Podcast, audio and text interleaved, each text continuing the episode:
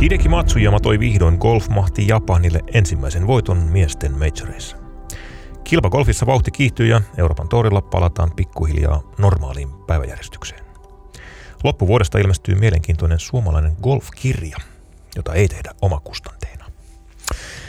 Minä olen Jere Jaakkola ja Sami Sarpakunnas on jälleen palannut studioon. No minä olen Sami Sarpakunnas, hei. Hei. Sulla on edelleen Mastersin värinen paita päällä. niin onkin, mutta se jäi vähän kyllä, päälle. Jäi, jäi vähän päälle, kyllä. Ei, Mastersista ei nyt jäänyt paljon muuta kuin, kuin podiaiheita ja, ja univelat. Ei tullut paljon nukuttua. Nukuit sä? Näin se valitettavasti on. Kyllä, kyllä mä nukuin varmasti enemmän kuin sä. Mä oli vaan niin kuin pakko. Ei pystynyt, huomasin vaan, että ei jaksanut niin kuin valvoa ihan kaikkina öinä tarpeeksi pitkään. Onko tyhjä olo nyt? Meillä on historian 85. Masters-turnaus on takana. Ei ole, tä, ei ole tyhjä olo, päinvastoin on aika semmoinen täytetty olo. Musta se oli, se oli, kisa oli jotakuinkin sellaista tykitystä, kaik, niin kuin, jos mä en ajattele pelkästään golfillisesti, vaan niin kuin kokonaisuutena. Sitten se oli se kukkaloisto ja se kenttä näytti törkeä hyvältä ja siellä oli yleisöä jo paikan päällä pikkasen semmoinen pikkuinen vihje siitä, että voidaan, ollaan palaamassa vanhaan. Ja tota, kilpailullisesti hyvä kisa, mennään varmasti siihen kohtaan, mm. mutta joo, mun mielestä oli niin kuin kaikkea sitä, mitä odotin ja ehkä jollain tavalla jopa enemmän. Samaa mieltä, ehdottomasti. Mennään hetken päästä vähän tarkemmin. Kerrotaan ensin vielä napakasti tulokset. Voittoon siis pelasi Japanin Hideki Matsuyama, yksi maailman parhaimpia rautapelaajia. Teki iskun lauantain kolmannella kierroksella, pelasi silloin bokittoman loistavan 6 ja siirtyi neljälöinnin johtoon ennen, ennen päätöskierrosta. Homman nimi oli sitten sunnuntaina vähän se, että, että Masters on Hideki Matsujamalla joko win or lose. Hän se joko voittaa tai sitten, sitten häviää. Johto kasvoi siinä sunnuntain kuluessa parhaimmillaan kuuteen lyöntiin. Meinasi jopa siinä vähän ysien taitteessa pikkusen unit tulla silmään, mutta sitten Hideki teki bokit reille 15 ja 16 ja Xander Sofli oli samaan aikaan äh, Matsujaman pelipari sunnuntain kärkiparissa paukutteli birdit reille 12, 13, 14 ja 15 ja yhtäkkiä meillä oli Mastersissa voittotaistelu, joka sitten päättyi aika, aika yhtäkkiä. Soflille karmea virhe 16. No se ei ole ensimmäinen eikä viimeinen kerta, kun, kun noilla par kolmosilla tuolla tapahtuu ja nimenomaan 16. Siis karmea virhe, todennäköisesti ei ihan niin suuri virhe kuin miltä se, saa, miltä mm. se näytti. Ja sitten taas toisaalta niin siinä paikassa, jos hän pelasi voitosta, niin piti, piti tavallaan mennä kaasupohjassa, että Kyllä. Se näyttää pahalta, mutta se ei välttämättä ole ihan niin, niin kuin iso. Kyseessä oli siis Okaston maineikas Hole in One reikä 16. Keskipitkä tai jopa lyhyehkö par kolmonen, jossa Sofli oli sitten enää kahden päässä, päässä ja löi lisää puita uuniin, mutta sanoi jälkikäteen, että lyönti oli hyvä, mutta hän arvioi tuulen väärin ja sitten siinä vesiesteen seinämien kautta pallo lammen pohjaan ja lopulta triplakorttiin. Soflin peli kaatui sitten siihen. Sehän on, ö, oli aika tuulinen mm. se, se keli ja siinä voi, voi tulla myös semmoinen niin huonon, huonon tuurin hetki, että kun sä lyöt, Kyllä. lyöt sitä tuulta vasten ja se just silloin sattuu tulemaan pieni puhuri, joka niin kuin tarttuu siihen palloon, se, se voi syödä sen pari metriä ja se riittää. Marginaalit on aika pienet. Soffelen kunniaksi täytyy sanoa, että hänellähän lähti se sunnuntai liikkeelle aika heikosti. Mm. Sen, miten hän kasasi itsensä sieltä, miten hän otti ne vastoinkäymiset vastaan ja myös tällä 16, vaikka sen pettymys paisto kasvoista, mutta joka tapauksessa niin siinä ei niinku uikut, uikutettu eikä kitisty, vaan niinku tyylikäs, tyylikäs pelaaja. Mä jotenkin katsoin ihalleen sitä mielen hallintaa ja sitä, että hän tietää, mitä golfi on. Se on tällaista se on. Kyllä, Kyllä, se oli ryhdikkäästi pelattu loppuun asti. Soflin Matsujama sai siinä 16 unohtaa, vaikka, vaikka teki itsekin bokin. Mutta sitten edellä meni Will Zalatoris, joka samaan aikaan sitten oli tehnyt Birdie Reille 15 ja 17 ja löi klubitalolla pohjalukemat yhdeksän paarin yhteistulos. Matsu Jamala oli siinä sitten vielä pari lyöntiä reservissä. Oli varaa tehdä Vedgillä bogi päätös reijällä, jonka sitten, sitten tosiaan teki ja voitti lyönnin erolla. Kolmossia jakoi sitten Shoffley ja Jordan Speed, jolle Ogasta alkaa olla aikamoinen areena. Speedille. Hmm. Joo. Taisi olla viides kerta nyt kahdeksassa Mastersissa top kolmosessa. Mä sanoisin näin, että Speed tulee voittaa vielä urallaan Mastersissa. Mä uskallan, Kyllä se on aika helppo ennuste. mä uskallan niin kuin lyödä rahat sen puolesta vetoon. Se, siinähän nyt on ollut se tilanne, että hän on siellä pari kertaa kontannut. Ja tota, niistä varmasti, häneltä on sitä kysyttykin, että jääkö tämmöisestä niin kuin mörköä. Hän, hän sanoi, että ei, mutta, eli siis jää. Mutta mut mä luulen, että nyt, nyt hän sai ne selätettyä, hän pelasi äärimmäisen hyvän kisan. Ja kun katsoo sitä hänen, hänen tämän hetken niin kuin tuloskuntoa muiltakin osin, mm. öö, hetkinen, se oli helmikuussa Phoenix Openissa, kun pitkään, pitkästä aikaa onnistui. Oli neljäs, sen jälkeen on ollut toinen, 15, neljäs, 48, yhdeksäs. Texas Openin voitti ja nyt oli kolmas. Hmm. Ei, ei nyt uusita tätä, mutta siis nyt näyttää siltä, että Speed saattaa tulla niin kuin sinne maailman huipulle jäädäkseen taas. Hmm. Sitähän häneltä on odotettu, hän on ollut sivuraiteella ihan hukassa pahimmillaan. Nyt näyttää siltä, että nyt todella mielenkiintoisessa vaiheessa oleva pelaaja tällä hetkellä. Kyllä, kyllä. Kauden jatko odotellaan kyllä Speedin osalta todella suurella mielen, mielenkiinnolla. Hän sanoi itsekin, vaikka peli, peli kulkee ja tulokset on kovia, niin sanoi, että hän on vasta, vasta vaiheessa ja, ja tota, hakee keinoja kehittyä yhä paremmaksi. Että kyllä Speedin taika on, taika on löytynyt, siitä on tietysti puhuttu jo muutamassa edellisessä jaksossa. Ja nyt tuli jälleen hieno kolmosia, mutta Matsuyama, upea voitto. Hurja juttu Japanille. Japanin ensimmäinen miesten Major-turnasten voitto, mikä sinällä on hyvin hämmentävä. Japani on yksi golfimahdesta 2300 kenttää ja täysin golfhullu hullu maa. Saivat naisten puolella pari vuotta sitten. Hinako Shibuno voitti, voitti Women's Openin, British Openin ja silloin tuli Japanin ensimmäinen Major-voitto, nyt ensimmäinen miesten puolella. Ihan valtava juttu Japanissa. 2300 kenttää on kyllä, Joo, ottaen huomioon, että se on myös aika mm, niin kuin maapulasta, pinta-ala on pienempi kuin, että onko se joku Suomen kokoinen 130 suurin piirtein. miljoonaa, mm. paljon siellä on ihmisiä. joo 126 taisi olla. Joo, niin tota, aivan, aivan valtava määrä kenttiä. Mm. Ja ilmeisesti tämä oli niin kuin valtava juttu Japanissa. Kyllä. Ja valtava juttu Japanille. Kyllä, kyllä se tota, mitäpä tästä voi sanoa, tyylikäs, tyylikäs temppu. Äsken tuossa sanoin, räpläsin puhelinta maanisesti, kiitos kun et nyt sit hätistellyt mua. Mun oli pakko, mä muistan, että joskus aikaisemminkin Mm. selvittänyt, mitä Matsujama tarkoittaa. Esitänkin tässä kysymyksen Ai ai, nyt tuli Mastersin vihreässä istuvalle Jere Jaakkolalle. Mitä Matsujama tarkoittaa? Matsujama. Se on, tota, se on äh, Hideki metsäketo. No tää on aika lähellä, se on Mäntyvuori. Oho, Matsu on Mänty ja Jama on vuori. Ei mennyt kovin kauas. Ei, mutta että, mä muistan, mä joskus tämän aikaisemmin katsonut, tää oli ihan kuriositeetti. Minneköhän Hideki sit voisi verrata? Harri. Si- sitä ei Harri ole. Mäntyvuori. Harri Mäntyvuori, kenties. Joo.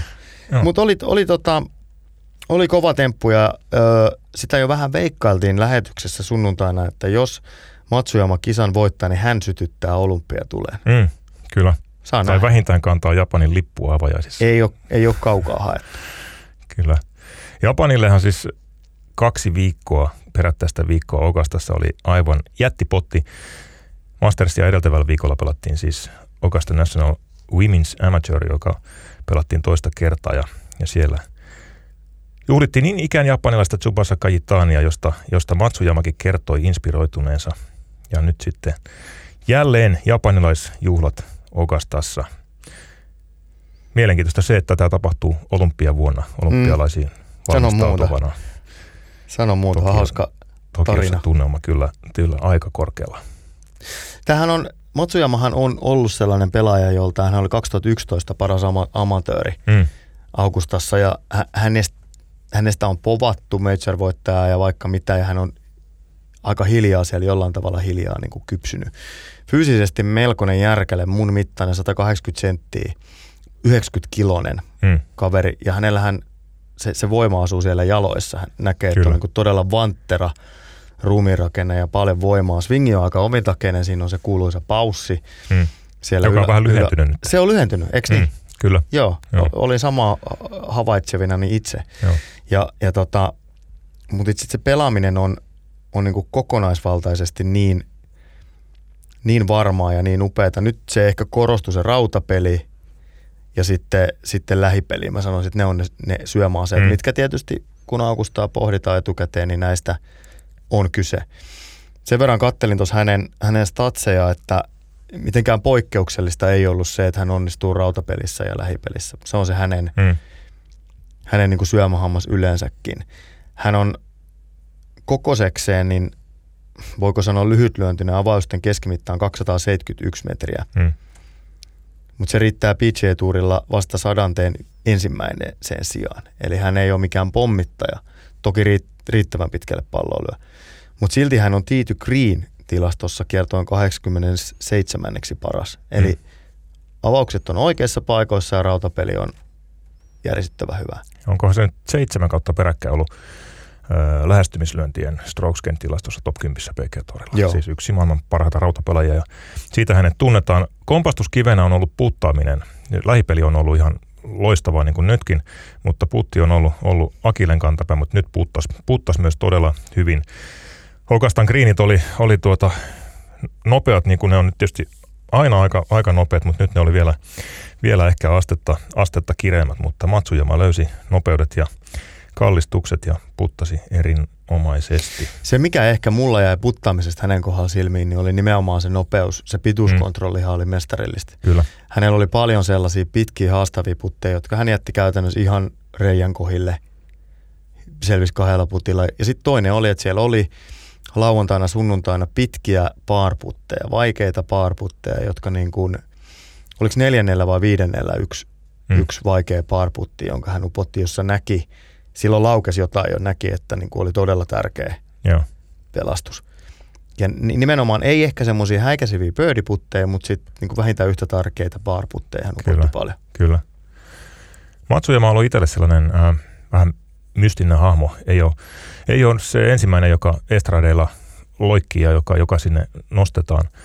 Se oli ehkä vähän yllättävää, kuinka ö, ujosta kaverista kuitenkin on kysymys. Ja en, en osannut sitäkään aavistaa. Matsujama on pitkään pelannut PGA-torilla, mutta ei, ei käytännössä puhu englantia, ymmärtää jonkun verran, mutta kaikki kommunikointi tulkin, tulkin välityksellä ja on vähän semmoinen hiljainen, hiljainen samurai, mutta jotenkin ö, kaikki kisatapahtumat ja jälki, jälki ö, tapahtumat niin avasi avas Matsujaman persoonaa sitten kuitenkin eri tavalla, vaikka hän itse vähän niukasti kommentoikin ja aika mielenkiintoinen hahmo. Kaik- no todella mie- mielenkiintoinen hahmo ja sano, sanoi jo kisan ollessa kesken, ja, et ei pidä median edessä olemisesta ja että se on niinku välttämätön paha.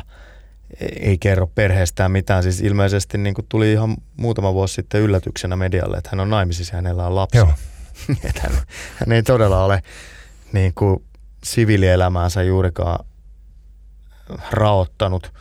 Sitä on syytä kunnioittaa. Se on, se on, niin kuin, kyllä. se on hänen valintansa ja, ja, ja täytyy sanoa, että myös media on sitä kunnioittanut. Ei hän- hänestä on niin kuin otsikkoja revitelty tai hänen taustojaan niin kuin sillä tavalla pengottu. Toki nyt asia saattaa muuttua. Mm. Et, et se, että miten hän pystyy käsittelemään tämän tilanteen, mitä kaikkea tämä hänen elämässä nyt sitten käytännössä tarkoittaa, niin vähän käy tietyllä tavalla tuommoista hiljasta ja introverttia kaveri sääliksi, koska nyt ollaan semmoisessa rumpas, että Näin ei paremmasta väliä. Kyllä, kyllä. Kunnioittamisesta puheen ollen yksi Mastersin hienoimpia kohtauksia nähtiin, kun kisa oli ohi juuri hetkiä Matsujaman voittoputin jälkeen. Kädi Shota Hayafuchi meni laittamaan päätösreijän lippua paikoilleen, laittoi sen reikään ja kumarsi kentälle takaisin kohti 18 väylää. Se on herättänyt ihastutusta ympäri, ympäri maailman. Hieno hetki. Joo, se, se jollain tavalla kuvaa japanilais, japanilaisuutta ja sitä, en, en mä voi sanoa, että mä tunnen sitä. Mä jonkun verran pitkä harrasti judoa ja ja se tavallaan tämä kumartaminenhan on kaikissa japanilaisissa mm. kamppailuurheilulajeissa Niin niin kuin sisäänrakennettu elementti. Se näkee, se, se laji on hyvin erilainen kuin suuresti arvostavaani paini ja nyrkkeily. Nimittäin tappion hetkellä mitataan aika paljon sitä käyttäytymiskoodia ja henkistä lujuutta ja siellä kumarretaan ihan samalla tavalla ennen kuin lähdetään Kyllä. matolta pois. Ja, ja, ja se, se on niin sisäänrakennettu sen kulttuuri, että kunnioitetaan sitä vastustajaa, mutta sitten kunnioitetaan ennen kaikkea sitä peliä ja lajia, Kyllä. mikä se onkin. On. Niin tämä, että tämä näyttäytyy ehkä meille länsimaille niin kuin tietyllä tavalla erikoisena eleenä. Mä en usko, että siinä on niin kuin sen kummosemmasta kyse kuin siitä, että miten he lajia ähm, Mm. harrastamaansa asiaa kunnioittaa. Tästä mulla jäi hyvin pari kuukautta sitten äh, HJKssa pelaava japanilainen jalkapalloilija, en muista nyt hänen nimeään. Mm. Ja lueskelin hänestä pitkän jutun, jossa hän niin kuin kertoi, mitä hän ajattelee Suomesta ja jalkapallosta Suomessa Mm. ja siitä, miten asiat täällä tehdään. Ja hän, hän arvosti sitä ammattimaisuutta ja, ja muuta, mutta, mutta sitten samalla hän ihmetteli sitä, että miksi pelaajat eivät arvosta sitä, mitä he tekevät. Miksi he arvosta sitä pukukoppia ja kenttää, stadionia, Mm. omi futiskenkiään Mm. niin paljon kuin olisi syytä. Ja sitten siinä kerrottiin tarinoita, että hän on niinku joskus reenien jälkeen jäänyt ottaa niinku stadionin lehtereiltä niinku roskia jäänyt keräämään. Ja kaikki muut pelaajat on silleen, että hei, et muut, muut tekee tänne, että ei sun tarvi. Joo. Ja hän sanoi, että ei kun hän tekee tämän ihan mielellä. Niin se vaan kuvaa sitä mentaliteettia, että japanilaisuuteen on rakennettu sisälle semmoinen, että ei ole olennaista oikeastaan mitä sä teet ja millä tasolla sä teet, mm. vaan se, että sä teet parhaas Kyllä. Kyllä. kunnioitat sillä tavalla sitä jalkapalloa tai judoa tai golfia tai, tai Joo. jousiammontaa tai kalligrafiaa, Joo. mitä se onkin. Mulle tuli jotenkin semmoinen sellainen mieleen, että ää, japanilaiset ymmärtävät sen, että he eivät ole, me länsimaalaiset elämme tällaiset hetket hyvin niin kuin vahvasti itsemme kautta. Ja näistä japanilaisten eleistä ja reaktioista tulee sellainen olo, että he ymmärtävät, että he ovat vain osa sitä koko suurta juttua. Mm. Samoin, samoin tässä. Mä luulen, että niin kuin sä sanoit, niin äh, Shota Hayafuchi ei ehkä itse, se oli hänelle luonnollinen ele. Hän vaan kumarsi kentälle ja poistui takavasemmalle ja se oli niin kuin hänelle normaalia. Hän ei ajatellut sen kummempi, että hei, nyt hän tekeekin tällaisen PR-tempun. Mä en usko, että tässä on nimenomaan Ei. mistään PR-tempusta kyse. Ei. Todennäköisesti hän halusi sitä kautta osoittaa kiitollisuuttaan siitä viikosta, että hän oli saanut olla Kyllä. siellä ja se kenttä ja se peli oli mahdollistanut sen kokemuksen. Kyllä, kyllä. Näin on. Mutta ei varmasti tiennyt siinä kohtaa, että minkälaisen PR-palveluksen hän tekee maalleen ja Japanille. Joo, Valtava teko. se on totta ja se on hieno, hieno yksittäinen ö, pätkä, Kyllä, M- muutaman sekunnin video, mikä siitä pyörii. kyllä. Aika mielenkiintoinen oli sekin, että Hideki Matsuyamalta kysyttiin, että, että mitä sä ajattelit, kun voittoputti upposi. Niin sanoi, että eihän siinä ensin ajatellut juuri mitään, mutta sitten kun hän näki ö, kädinsä, sitten hän ajatteli, että vitsi, että olipa hienoa, että, että se oli, se oli Sota Hayafuchille ensimmäinen ö, voitto kädissä, ö, backi, backi kantajana. Joo, Se oli hänen ensimmäinen ajatuksensa. Sitten hän niin kuin sanoi, että sitten alkoi pikkuhiljaa sisäistää, että okei, nyt ollaan Masters-voittajia ja sitten alkoi uppoutua joo. homma, homma sitten Se- ytimiin. Eikö se ole kiehtovaa, miten, niin kuin, miten erilainen se mentaliteetti ja Kyllä. se, se niin kuin, tapa katsoa asioita on. Kyllä. Se, se on niin kuin, tuossa oli jotain hyvin meille poikkeavaa ja sitten myöskin sam- sellaista, mitä on hirveän helppoa arvostaa. Näin on, näin on, kyllä. Mielenkiintoista nähdä, että miten, miten tota Masters-voitto Matsujaman otteisiin sitten vaikuttaa. Nuori Kyllä. mies vielä ja, ja kaikki on, on mahdollista, mutta tosiaan mylly on ihan valtava. Vielä, vielä, kun, vielä kun tietää, mitä niin kuin Japanissa tästä seuraa, niin aivan, aivan hurjaan pyöritykseen Matsujama joutuu. Mutta toisaalta on myös ainakin se Major Peikko nyt karistettu harteilta. Tässä on tietysti paljon esimerkkejä Masters-voittajista, joista ei sitten Masters-voiton jälkeen vähän aikaan kuulu, mutta, mutta saa nähdä, mihin kategoriaan Matsujama asettuu. Häntä ei ehkä nyt parane arvioida tässä historian valossa. Hän voi olla ihan oma tapauksensa, kaikki ne mentaliteetteineen. Varmasti näin. Täytyy sanoa, että häne, häntähän osattiin jolla, jollain tavalla ennakoida. Ö, hänen kotikaupunkinsa on jo valmiiksi nimetty hänen mukaansa. Se on myös Matsujama. Onko näin? Joo, kyllä. Kato, Mäntyvuori. Joo, näin on. No joo. Yksi pelaaja muuten, otetaanko, saako ottaa tässä Joo, poimintoja? Jätetäänkö. Matsujama? Mitä, mitä muuta jäi mieleen kuin Matsujama? Öö, no Speedin mä sanoinkin, Patrick Reed jäi mieleen. Hän on, hän on niin jatkuvasti majoreissa hyvä. Mm. Hän on jatkuvasti siellä öö, kahinoissa. Ja jotenkin jos mä sanoin äsken, että mä, mä ennustan, että Speed tulee voittaa Mastersin, niin kyllä mä ennustan myös, että Patrick Reed tulee voittamaan jonkun major-turnauksen. Tämäkään nyt ei Mm. välttämättä ole niin kuin kauhean ylväs tai eri, erityisen uskalias veikkaus, mutta se vaan niin kuin pistää silmään, miten hyvä hän aina on. Mm. Kyllä. En sitten tiedä, miksi ei, ei Au- Augustassa vielä toiminut, mutta, mutta kyllä ei, Mm. ei, ei, ei, ei me pitäisi ihmeellisenä, että hän joskus voittaisi vielä siellä. Mulla on yksi ö, kohta, minkä vuoksi en ehkä ö, Reedin Masters-menestyksen usko on, on ö, rautapeli. Se ei ole ollut Reedillä ihan viime aikoina. Hän on siis loistava lähipelaaja ja, ja ehkä maailman paras grindaaja ja siihen perustui myös hänen 2018 Masters-voittonsa. Mutta ö, niin kuin tilastot odottaa, niin käytännössä lähes joka kerta Reed on hyvin, hyvin niin kuin vahva poikkeus siinä tilastossa, niin Masters-voitto edellyttää hyvin vahvaa rautapeliä ja, ja tota, tietysti Reed parhaimmillaan pelaa loistavasti, mutta, mutta tota, ikä tulee jatkuvasti vuosi, vuosi toisensa jälkeen lisää ja, ja kilpailu kovenee, niin saa nähdä, mutta en, en yhtään epäile, enkä, enkä tota, ihmettele, että jos Reed voittaa jonkun, jonkun majorin vielä. Kyllähän, joo, kyllä ne Augustas ne ländäysalueet, kun katteli lauantai sunnuntai lipunpaikkoja, niin ne on kyllä niin olemattoman pienet, että et ei Reed niihin kyllä tällä hetkellä osu tarpeeksi hyvin. Ja tämä kaveri oli kuitenkin, oliko kymppisakissa taas? Kyllä. Oliko kahdeksas? Et, et se on kyllä pienestä kiinni, mutta on, hän on huikea, huikea kaveri, se, se sieltä piti poimia. Joo. Sitten Bryson Desampo, joka jättää tämän viikon kisat väliin ja, ja tota, aika sellaista, miten mä sanoisin, sellaista niin kuin katkeran sulosta lapsekastakin avautumista siitä, kun hän ei ymmärrä Augustaa eikä hän, hän ei saa niin kuin kräkättyä koodia. Ja nyt on puhuttu paljon Bryson DeChambeausta, oli kaverista mitä mieltä tahansa, niin on puhuttu ennen kaikkea siitä, miten hän on lähestynyt golfia eri tavalla, miten Mm. hän on mm, niin kuin, keksinyt uuden menestyksen kaavan. Eikö niin? Mm. Ja se kaavahan perustuu pitkälle lyömiseen. Ja nyt hän valittaa, että hän ei ymmärrä Augustaa. Mm. No, Augustassa se pitkälle lyöminen yksinkertaisesti ei näytä mahdollistavan onnistumista, vaan se on se rautapeli. Siellä pitää tarpeeksi pitkälle toki lyödä, mutta siellä pitää pitää se pallo pelissä. Siellä ei voi lyödä vasemmalle ja oikealle, ja juuri sitä Deschamps teki. Mm.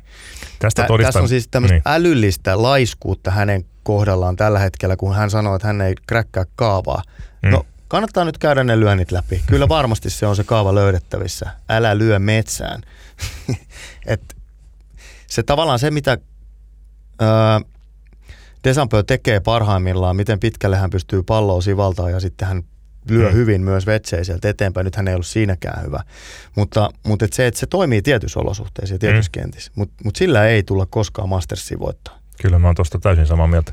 Ja kyllä tämä olisi pitänyt pystyä päättelemään jo siitä, että, että Ogasta on yksi niistä kentistä, vaikka se on metreiltään suhteellisen pitkä, niin siellähän vanhat parrat pärjää loistavasti. Ni- Niillä on eri, eri kaava ja koodi kuin Desampoilla. Kyllä. Kyllä se kertoo siitä, sitten taas joillakin, joillakin pidemmillä US Open-kentiltä tai muilla, niin ei siellä ole langereilla ja kapolseilla ja muilla ei, ei ole niin kuin minkäänlaista palaa. Mutta nyt, nyt oli 63-vuotias Langer oli vähällä tehdä neljännen kerran perättäin katin ja niin poispäin, mutta, mutta Desampo ei, ei, ei siitä ottanut kyllä onkensa. Ei- Eikä siis kyllähän tulee menestymään, menestymään jatkossakin. Kyllä. Eikä, ja tämä on totta kai ymmärrettävää, se pettymys oli valtava, Mm. joka nyt sitten purkaantui, kuten sanoin, vähän lapsekkaallakin tavalla.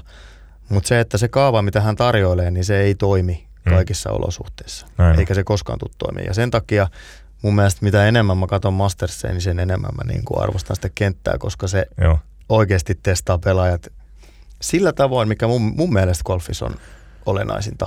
Se oli jopa vähän koomista tuossa ennen, ennen kisakierroksia. Somessa levisi video, jossa, Desampo mäiski rangeillä drivejaan niin paljon kuin kropasta lähtee. Singh katsoi siinä selän takana ihmeissään ja vähän, vähän naureskeli. Olisi kyllä hyvin mielenkiintoista tietää, mitä Singh siitä, siitä oikeasti ajatteli. Heitti ihan hauskoja kommentteja sit somessa, Joo. mutta, mutta miettiköhän mielessään, että ei Bryson, ei, ei näin täällä. Varmasti miettimään. Itse asiassa tuossa kattelin äh, perjantaina rundi yhden kaverin kanssa, joka ei pelaa golfia. Hmm. Ja hän oli oikeastaan aika kiinnostunut siitä tapahtumasta ja mä kerroin hänelle paljon siitä kaikkea, mitä nyt satun asiasta tietämään. Ja tota noin, niin, ää, yksi kysymys, minkä hän esitti, niin oli, että mikä jätkä tää on? Mikä mies? Tämähän lyö nyt ihan niin kuin, nyt lyödään tosissaan. Ja sitten toinen oikeastaan, mihin hän kiinnitti huomioon, niin oli Cameron Smith, koska se hänen douchebagmäinen ulkoasunsa, pikku takatukka ja, ja tota, pikku pensselit, niin, niin se, se on niin kuin hyvällä tavalla hyppää mm. sieltä esiin ja se on niin kuin jotain aika raikasta mun mielestä. Ja kyllä Cameron Smith myös tuota kenttää osaa pelata, että oli aika hieno. Kyllä. On meillä kyllä, niin kuin jos miettii tuota koko palettia, niin on siellä mielenkiintoisia hahmoja. Siellä on, siellä on Merceri Desampo ja siellä on Samurai Matsuyama ja, ja sitten on tämmöinen yli, ylirento Cameron Smith ja kaikkea löytyy. Jep, ja sitten nimenomaan kyse on näistä hahmoista. Tämä mun hmm. kaverikin tiesi että joitain tyyppejä. Sitten, sitten Dustin Johnson tuli kuvaan, mä sanoin, että tämä on maailmallista ykkönen. Sitten, että kuka tämä? Dustin Johnson. Maailmallista ykkönen. Hmm. En ole ikinä kuullut. Eli just se, että mekin eletään semmoisessa golfkuplassa, että meillä on niinku tavallaan ö, maailmallista ykköset pitäisi tietää. Ei pidä, mutta hahmot jää mieleen. Hmm. Ja ne hahmot on sitä, mitä ö, jotenkin mulla vähän laput tippu silmiltä, koska mä oon vähän kritisoinutkin sitä, että Jenkki Media haluaa rakentaa näitä hahmoja hmm. ja jäädä kiinni niihin. Ja sitten niistä niinku pumpataan kaikki ulos ja sitten ne heitetään syrjäytetään uusi hahmo. Mutta se on niinku hyvä esimerkki siitä, että kyllä ne hahmot ja persoonat on se, mikä ihmisiä kiinnostaa. Että niissä on se puoli. Kyllä, kyllä. Hahmot rakentaa tarinoita ja tästä päästään mainiolla Aasin sillalla erääseen seikkaan. On esitetty arvioita, että Augusta National Golf Club, eli yksityinen golfklubi, joka tämän Mastersin järjestää, ottaa noin 200 miljoonaa vuodessa takkiin siitä, että ei optimoi TV-sopimuksia, ei ota sinne enemmän yleisöä, ei myy enemmän fanituotteita, vaan pitää hyvin tiukasti aisoissaan ja omissa ohjaksissaan sen, miten Masters kaupallistetaan. 200 miljoonaa vuodessa. Kaikki kama, mikä siellä myydään, on niin kuin kilpailun ja klubin brändin verrattuna todella halpaa. Kaikki ruuat, juomat lähes ilmaisia, halvempia kuin meillä, meillä festareilla tai missä, missä tahansa – mitä Sami ajatuksia herättää tämä? No, no selityshän tähän on se kuuluisa because I can. Kyllä. Ja, ja tässä se kääntyy golfin eduksi 6-0 ja, ja sitten kilpailun. Hmm.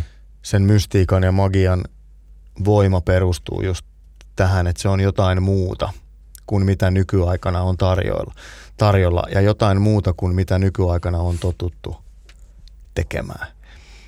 Ja Masters on silti niin vahva brändi ja taloudellisesti niin vahva, vahva tuote, että he, he, he pärjää vallan hyvin mm. Ilman optimoituja TV-diilejä.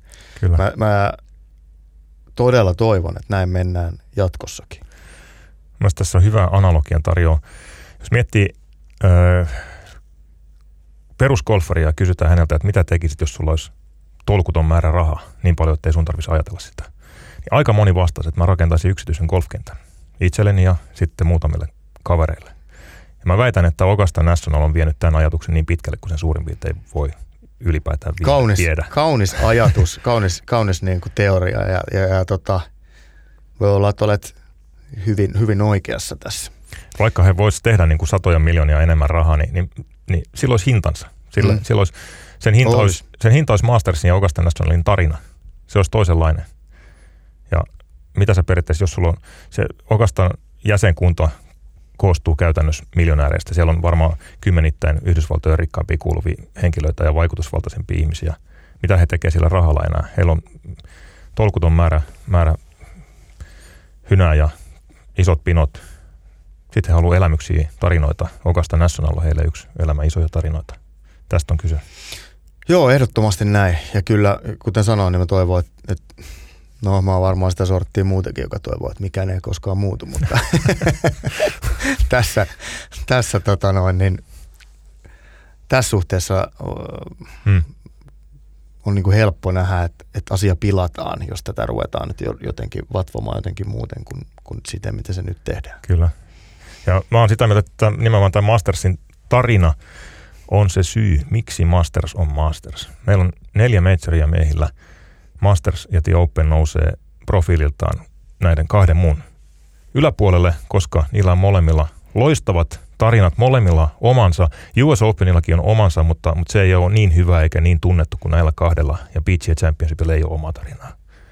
PGA Championshipilla voisi olla oma niin tarina. Vois. Heillä oli oma tarina, mutta he on, he on, he on sössinyt. Mä oon täysin samaa mieltä. Ja tää on, tää, tästä nimenomaan kyse. Vuodessa pelataan valtavasti rahakkaita golf-turnauksia. Ja nyt se, mitä yritetään tehdä, hmm.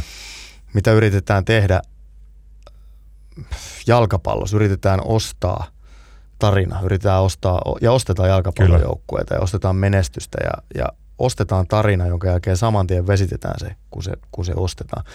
Ää, yritetään ostaa merkittävä golfkilpailu.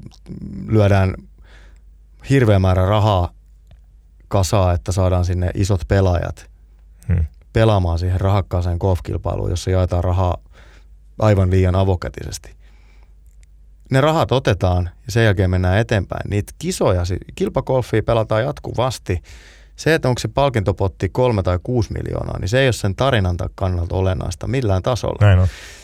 Himmerland, Made in Denmark-kisa, Himmerlandissa on hyvä esimerkki. Siitä se on ollut puolentoista miljoonan kisa silloin, kun siitä on tullut tarina. Siellä on ollut ku, maaginen 16 reikä, joka, jos on kirjoitettu tarinaa, se tanskalainen hyvä fiilis ja pössis ja se, että pelaajat viihtyy, se mm. on tarinaa jolla on niin kuin, toki on se puolentoista miljoonaa hintalappu, mutta ei, ei me puhuta niin kuin kuudesta tai kymmenestä miljoonasta. Hmm. Ja näiden niin kuin elämysten ja näiden, niin kuin, että noustaan siitä, siitä peruskisakalenterista niin kuin erottaudutaan, hmm. niin se on nimenomaan se, se, on se tarina eikä, eikä niin kuin, hintalappu. Kyllä. Tästä on kyse.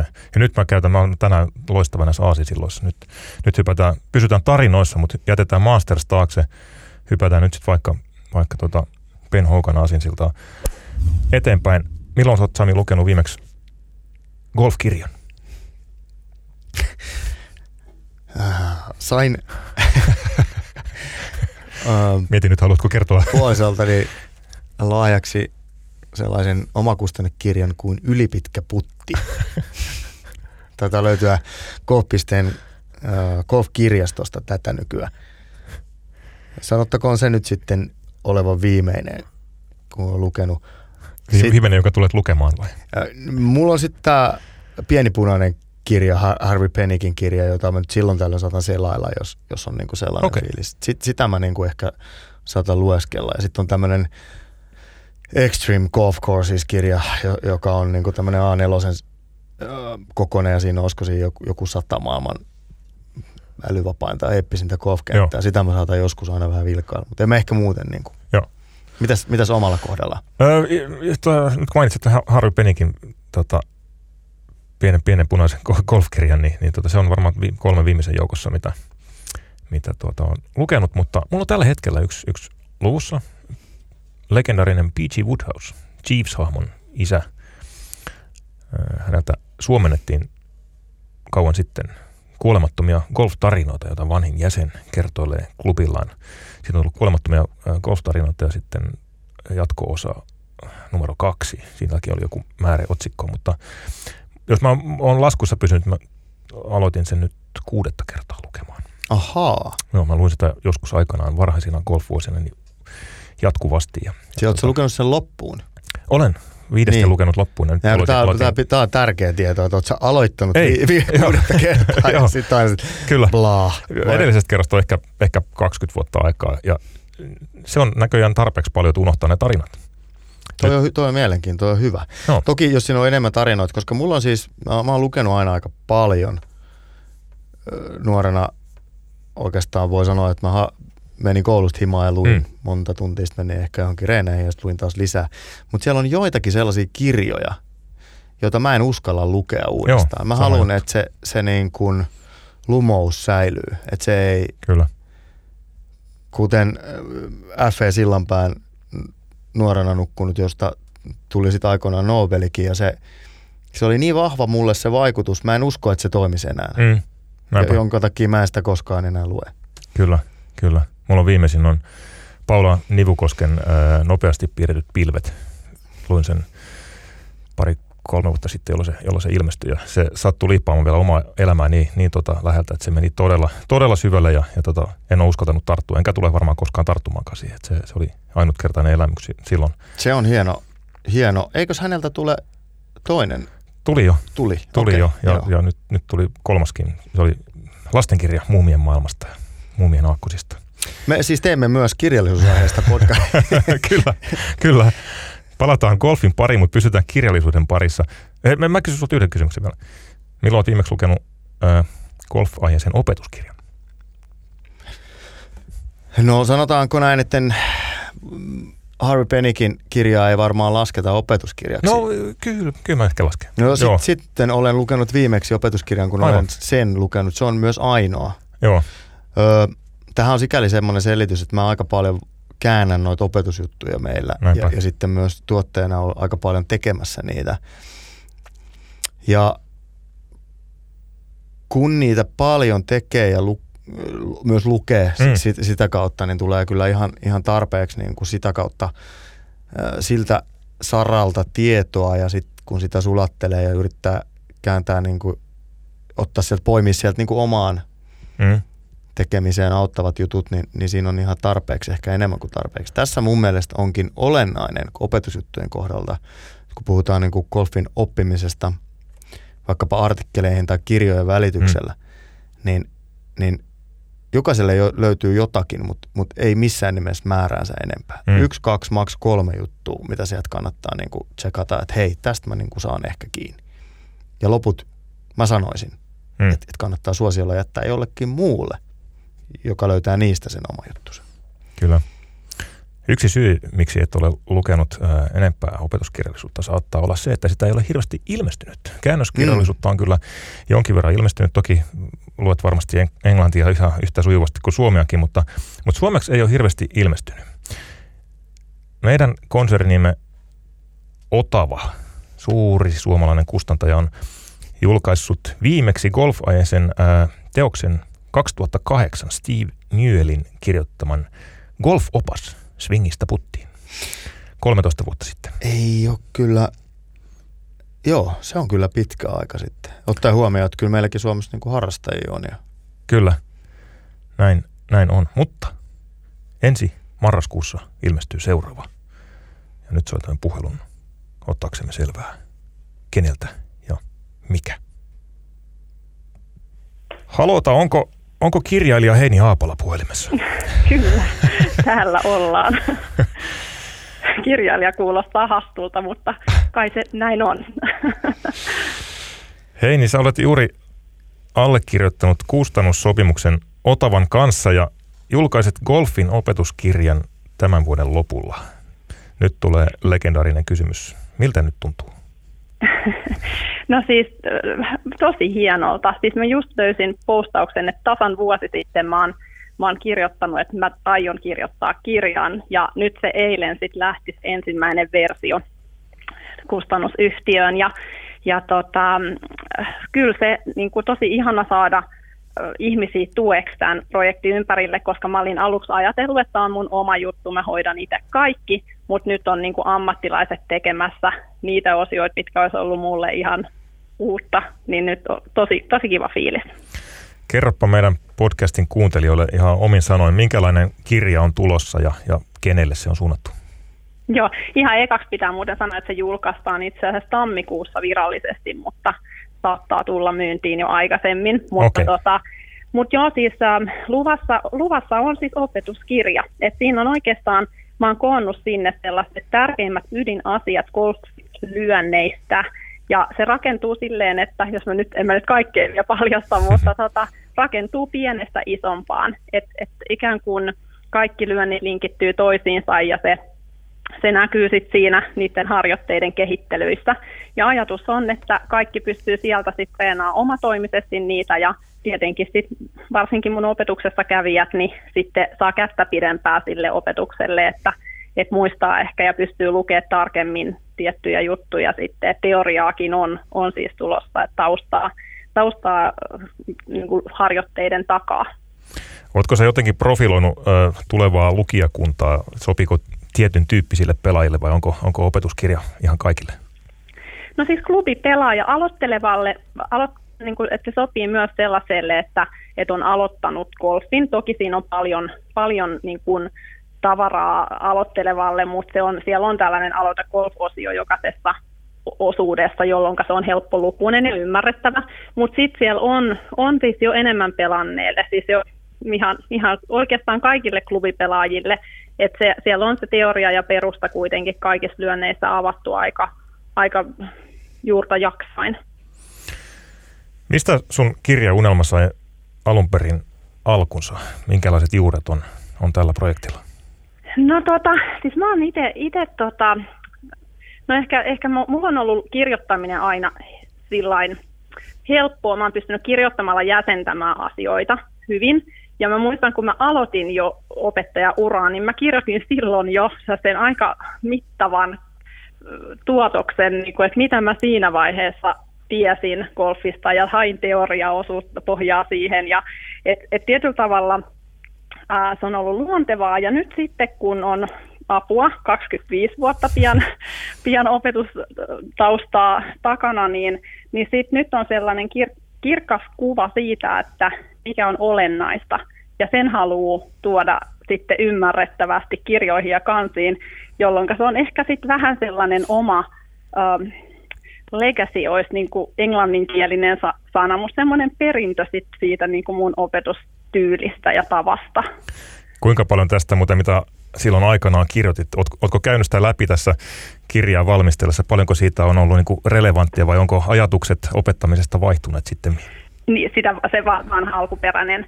Se oli siis se oli hyvin teoreettinen ja ne, ne kyllä, kyllä ne edelleen on pohjalla siellä. Joo. Se oli enemmän teoriapainotteinen. Silloinhan kun mä aloitin opettaa, niin golfopettajuus oli ihan erilaista. Se perustui paljon pikkuvinkkeihin siellä täällä, vaikka ehkä tiedettiin niin kuin pääperiaatteet, minkä pohjalla, tai mikä oli siellä lyöntien pohjalla, mutta sitten ne opetusmetodit ehkä oli vähän sinne päin. Niin, niin ehkä tämä on nyt jo jatke sille teorialle, mitä mä silloin joskus kirjoitin. Aivan, kyllä. Miten sun projekti etenee? Ymmärsikö mä oikein, että, että lähti jo niin kuin, ö, käsikirjoitus aiheotavalle?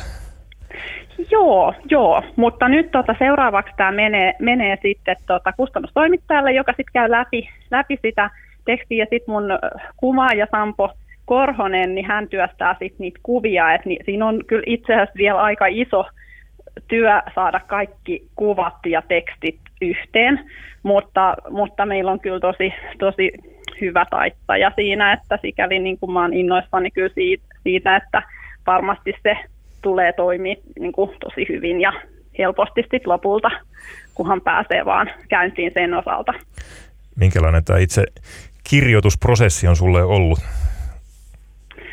No ekaksi mä ajattelin, että se on niin kuin tosi selkeä, että tosta vaan kirjoitan niin kuin ne mun ajatukset niin kuin lyönneistä, mutta sitten mitä syvemmälle meni siihen kirjoitukseen, niin sitä alkoi ehkä tutkiskelemaan vielä sitä tarkemmin, jolloin sitten itse asiassa alkoi vähän levi käsiinkin jossain vaiheessa, että siis sitä niin kuin se laajeni mm. vähän liiankin nippeliksi, et, et, ja varmaan vieläkin joutuu tekemään sellaista karsimisprosessia siinä, mutta, tota, mutta kaikin puolin on ollut tosi kiva. Niin kuin sanoin, niin se kirjoittaminen on ollut sillä luontevaa mulle aina, niin se on ollut myös niin kuin omien ajatusten jäsentämistä siinä samalla sitten ja mä uskon, että se on ehkä jopa tehnyt musta paremman opettajankin vielä, vielä tässä samassa syssyssä, että kehittyyhän sitä, kun joutuu miettimään monelta kantilta niitä opetuksen periaatteita. No, aika mielenkiintoinen näkökulma kyllä. Joo, joo. joo. Miten tuota, hallitseeko tämä nyt, tai onko, onko hallinnut sun ajankäyttöäsi vai, vai tuota, ootko ehtinyt tekemään myös opetusjuttuja ja muita, muita asioita? No olen tehnyt siis talven läpi, mutta nyt mä oon ollut viikon verran silleen, että tai on, on ottanut sieltä täältä sellaisia pätkiä, että mä kirjoitan pelkästään ja, ja nyt mulla on pieni tauko tässä parin viikon ajan, että, saada, että mä saan ton nyt niin kuin käytyä läpi kyllä mä sen vieläkin. Mä oon vähän tämmöinen perfektionisti, että ei se sitten kuitenkaan ehkä vielä ole valmis se teksti, niin mä käyn sitä kuitenkin vielä läpi tässä. Niin. Mutta sanotaan, että, että viikon päästä mulla alkaa kyllä opetukset sit jo aika täysillä ja sitten se on menoa. Että se vähän ehkä jännittääkin, että miten se ajankäyttö sitten onnistuu. Joo, kyllä. Uskallatko jo luvata, milloin me saadaan toimituksen arvostelukappale? Meillä on täällä Golf.pisteen kirjakriitikko Sami Sarpakunnas valmiina kynäterävänä. Uh. Ei vaan, ei vaan. Oi, Sami.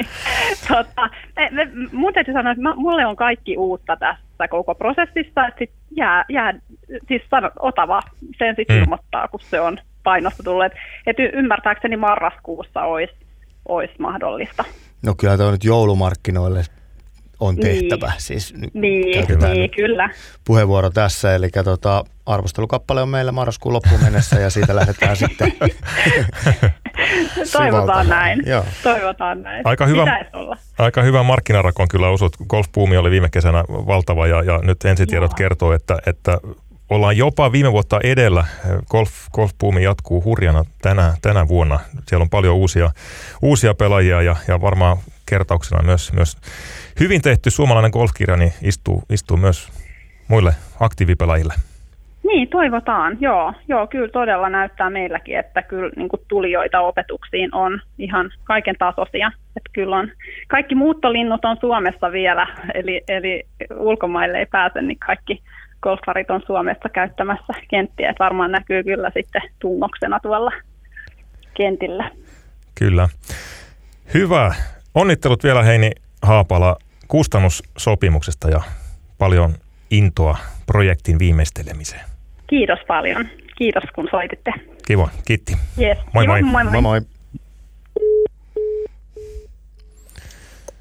muistan lukeneeni jossain vaiheessa, että olikohan näin, että joku noin kaksi prosenttia romaanikirjailijoista saa koskaan kustannussopimusta, mm. että ihmiset lähettelee kymmenettäin romaanikäsikirjoituksia ja saa sitten jos jossain, niin jossain vaiheessa. Toki tietokirjallisuus ja näin marginaalissa oleva tietokirjallisuus, kuten esille toit, niin asia on, asia on toisenlainen, mutta sen mä oon Heinin kanssa tehnyt opetusjuttujen parissa vuosia hommia ja, ja tota, hänhän on siis liikunnan opettajakoulutukselta, jonka lisäksi hän on ihan Suomen koulutetuimpia golfopettajia. Eli hän on kouluttanut itseään niin kuin jatkuvasti ja, ja Suomen PGS toiminut aktiivisesti. Et, tota, hän todella tietää, mistä hän puhuu. Et, et siinä mielessä se, että et häneltä se kirja tulee, niin, niin se on kyllä, uskallan sanoa, että, että siinä asiantuntemus on kohdallaan. Kyllä. Heinille kyllä iso juttu. Otava Suomen suurin kirjakustantaja tarttuu, tarttuu tällaiseen ja antaa koko koneistonsa käyttöön, niin loistava homma. Ehkä mä haluaisin ajatella, että osaamiselle ja semmoiselle asiantuntemukselle on, on tilausta. Toki se on vähän naivisti sanottu, aina ei ole näin. Hmm. Mutta et ehkä tässä on nyt kyse osittain siitä, että et Heinin onneksi hän osuu ei niin kilpailtuun rakoon. Et niin kuin sanottu, suomalaista golfkirjallisuutta on aika vähän ja, ja sille, on, sille on sitä kautta tilaisuutta tilausta ja sitten toisaalta myös nyt osutaan golf-boomiin. Että tässä osuu niin moni asia, ajankohta ja, ja teema on, niin kuin, on oikeita. Mutta se ei kyllä vesitä millään, millään sitä, että et ei tuommoista kustannussopimusta saa, ellei siellä ole painava asia. Näin on. Itse uskon kyllä, uskon siihen. Ja mulla on moni tuttu käynyt mm. Heinin opissa ja, ja on sanonut, että ihan kyllä. todella, kyllä. todella tietää, mistä puhuu. Näin se on. Hyvä. Sitten palataan vielä kilpagolfin maailmaan. Nyt on vedetty kaksi Mastersia viimeisen viiteen kuukauteen ja, ja äh, tämä tuoreen Masters nyt sitten tietysti käynnistää huippugolfin varsinaisen kauden. Meillä on nyt se tilanne, että mennään huhtikuun puolivälissä. Miesten majoreita on luvassa nyt kolmena seuraavana kuukautena, touko, kesä, heinä ja sitten on vielä elokuussa Tokion olympialaiset. Naisilla toukokuu on taukoa, yksi majori pelattiin siis huhtikuussa Ana Inspiration, mutta sitten kesäkuussa on kaksi majoria, heinäkuussa Väliin tulee Tokio ja sitten on vielä elokuussa naisilla, kun pelataan viisi majoria tänä vuonna. Syyskuussa on sitten vielä vuorossa sekä Ryder Cup että Sulheim Cup. Sulheim ensin syyskuun ekalla viikolla ja Ryder Cup viimeisellä syyskuun viikolla. Nyt on kilpakolfia ja huippugolfia tarjolla enemmän kuin, ehtii nauttia. Joo, mä itse asiassa just kattelin tuossa. Meillähän on nyt toukokuun 20. päivä käynnistyy PGA Championship, mm. viitisen viikkoa. Sitten siitä neljä viikkoa eteenpäin niin tulee US Open kesäkuussa. Ja sitten siitä neljä viikkoa eteenpäin niin tulee The Open. Kyllä. Tahti on aika kova, eli, eli tässä on niinku majoreita nyt, nyt, nyt tulee paljon ja, ja tota, mikä sen parempaa. Toisaalta mä toivon, että se ei niinku aiheuta ähkyä. Mm. Et, et se, se on niinku pikkasen, pikkasen raju se rytmi, saa nähdä. Se, minkä se ehkä aiheuttaa ainakin tuolla ihan sitten huippu, huippumiehistössä ja naisistossa on se, että nämä muut kisat on sitten enemmän tai vähemmän välikilpailuja ja majoreihin ja olympialaisiin valmistavia kisoja, että niillä on vähän, vähän sellainen rooli. Mutta samaan hengenvetoon täytyy sanoa, että tuossa Tourin oikein havahduin aamulla, kun selasin PGA Tourin kalenteriin. Ja on se kyllä, jos miettii sitä ihan koko kalenterivuotta, niin on se vahva kalenteri PGA Tourilla. Siellä on todella niin kuin pitkäikäisiä perinteikkeitä kilpailuja viikko toisensa perään. Ja nytkin tulee aikamoinen, aikamoinen kisakimara. Siellä on RBC Heritage, sitten on Zurich Classic, Valspar Championship, Wells Fargo ja sitten on Baron Nelson vielä, vielä ennen PGA Championshipia. Isoja nimekkäitä kisoja PGA Torilla, Ka- kaikki, kaikki viisi on todella, todella nimekkäältä kisoa. PJ Tourista, hei semmoinen välihuomio mm. tähän väliin, tai siis maailman golfista, että Dustin Johnson, Joo. maailmallista ykkönen, voitti Saudeessa vielä helmikuussa, sen jälkeen sijat 8, 54, 48, 28 ja nyt katti. Ja kun me jossain vaiheessa silloin mietittiin Saudien ET-kisan jälkeen, että, että nyt on niin kuin Dustin Johnson oli semmoinen ylivoima mm. maailmallistalla, että häntä ei niin kuin suista siellä enää kukaan pois. Enpä tiedä. Ei näytä tällä hetkellä kauhean hyvältä. Tämä on siis, tämä, tämä menee hirveästi aalloissa. Tämä ei ole millään tavalla poikkeuksellista, että joku aina vähäksi aikaa katoo kuvasta, mutta, mutta tuommoisilla otteilla ei maailmallista ykkössijaa pidetä. Se on, se on niin kuin raaka tosiasia. Mielenkiintoista. Öö, Eli seuraava iso, iso kisa on sitten PGA Championship, mutta Euroopan kiertue, mikä nyt sitten suomalaisittain on, on se kiinnostavin miesten kilpakoffista puhuttaessa, niin se jatkuu jo tällä viikolla. Ja jatkuu Itävallassa uh, Austrian Golf Open.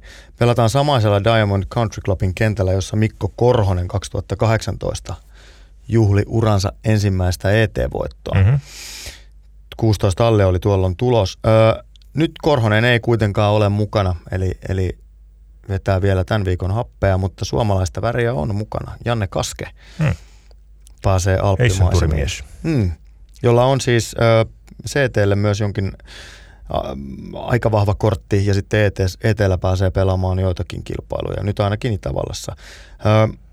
Kaske on mukana nyt CTllä sitten tulevina viikkoina ää, Etelä-Afrikan kilpailuissa. Hmm. Eli siellä on Limpopo Championship.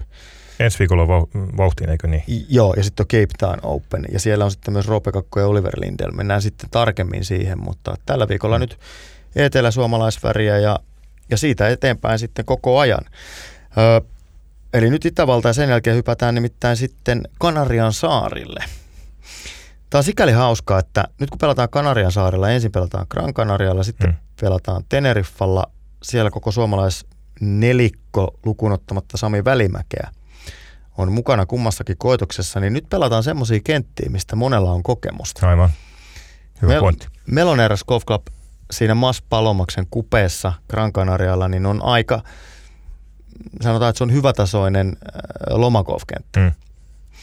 Ja, ja nyt se pelataan Euroopan tuurin kisa. Se, se on niin kuin mielenkiintoista nähdä, mitä se tarkoittaa. Ja se on varmaan kiva katsoa monesta kisaa, kun, kun tietää kentän. Niinpä. Sen jälkeen mennään Costa Dehelle, ää, Teneriffalle, joka, joka niin ikään on, mm. on niin kuin turistriaan rakennettu golfkeidas. Eli tota, mielenkiintoista. Turistikolfia Euroopan torilla. Niin. Joo. Hauska nähdä, että mitä se tarkoittaa. Millä se kenttä viritetään ja Kyllä. onko se niin kuin ihan läpikävely kavereille vai ei. Näinpä, näinpä.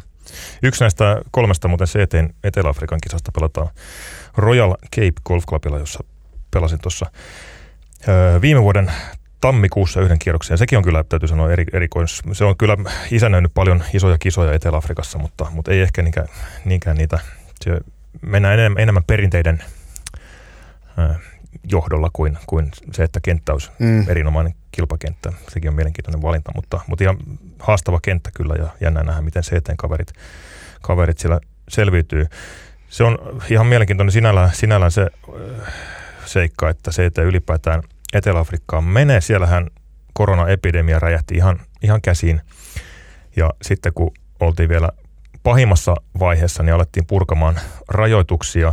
Mutta nyt siellä on sitten kuitenkin, vaikka rajoituksia on purettu, niin, niin ää, luvut ei ole enää, enää heikentynyt. Ja sitä selitetään nyt sillä, että niin moni eteläafrikkalainen on jo sairastanut taudin.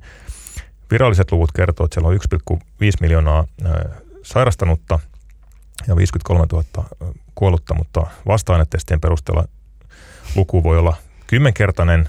Siellä on alueita, joissa on arvioon mukaan 60 prosenttia sairastanut korona, koronavirukseen ja, ja, ja tuota, ylikuolleisuustilaston perusteella 150 000 ihmistä on kuollut enemmän, enemmän kuin normaalisti, eli, eli tuota, siellä ei luvut ehkä ihan pidä paikkaansa. Mutta... Tämä on mielenkiintoinen tähän sanoa, että et, et hyvin monessa OECD-maista Joo. Ää, kuolleisuus tilastoidaan eri tavoin, mutta nimenomaan OECD-maiden ulkopuolella se yleinen tapa on tämä ylikuolleisuustilasto, jonka Kyllä. takia esimerkiksi tämä koronapandemian alkuvaiheessa Suomen, Suomi olisi hyötynyt koronasta. Eli kokonaisuuskuolle, kokonaiskuolleisuuslukuhan Suomessa oli alkuun normaalia pienempi, vaikka Näin. meillä tuli koronakuolemia. Eli se nyt vaan antaa osvittaa siitä, että nämä luvut ei ole keskenään ihan vertailukelpoisia.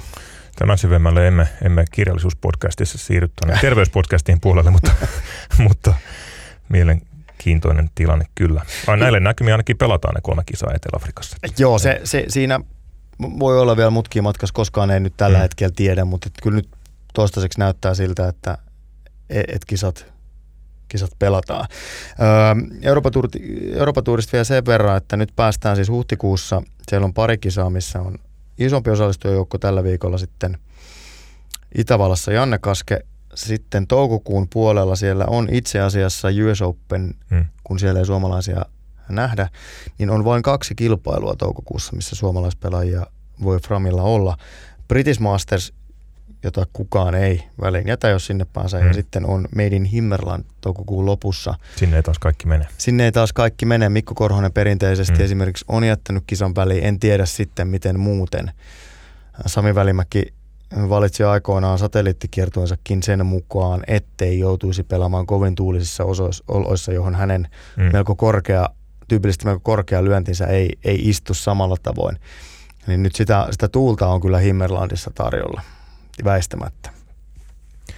Naisten Euroopan kiertueella päästään sitten vasta toukokuussa vauhtiin. Vielä vedetään talvitaukoa tai harjoitus, harjoitustaukoa. Yhdysvalloissa sen sijaan kausi, kausi jatkuu. LPGA Tourilla pelataan Lotte Championship Havajilla, Oahun saarella, Kapolei Golfclubilla. Ja Matilda Kastre on siellä mukana. Kauden toinen kisa. Ensimmäinen Kia Klassikissa päättyi, päättyi MC, eli, eli viikonlopun kierrokset jäi väliin, mutta toivottavasti nyt on Matildalla parempi viikko. Ainakin Havajilla kelpaa olla. No varmasti. Siinä aika tuhti paketti. Pankki alkaa olla tyhjä ja suu kuiva. Kyllä, mennäänkin juomaan vettä. Mennään, mennään, mennään katsomaan tota noin, niin laskeutumaan aug- augustan ja Mastersin jälkeiseen elämään. Kyllä tässä nyt onneksi on keväällä mm. odotettavaa. Tämä on ehkä tämmöinen pie- pieni väliviikko, mutta ensi viikolla sitten taas aika täydellä tohinalla. Podcast entiseen tapaan. Kiitos kuulemiin. Kuulemiin.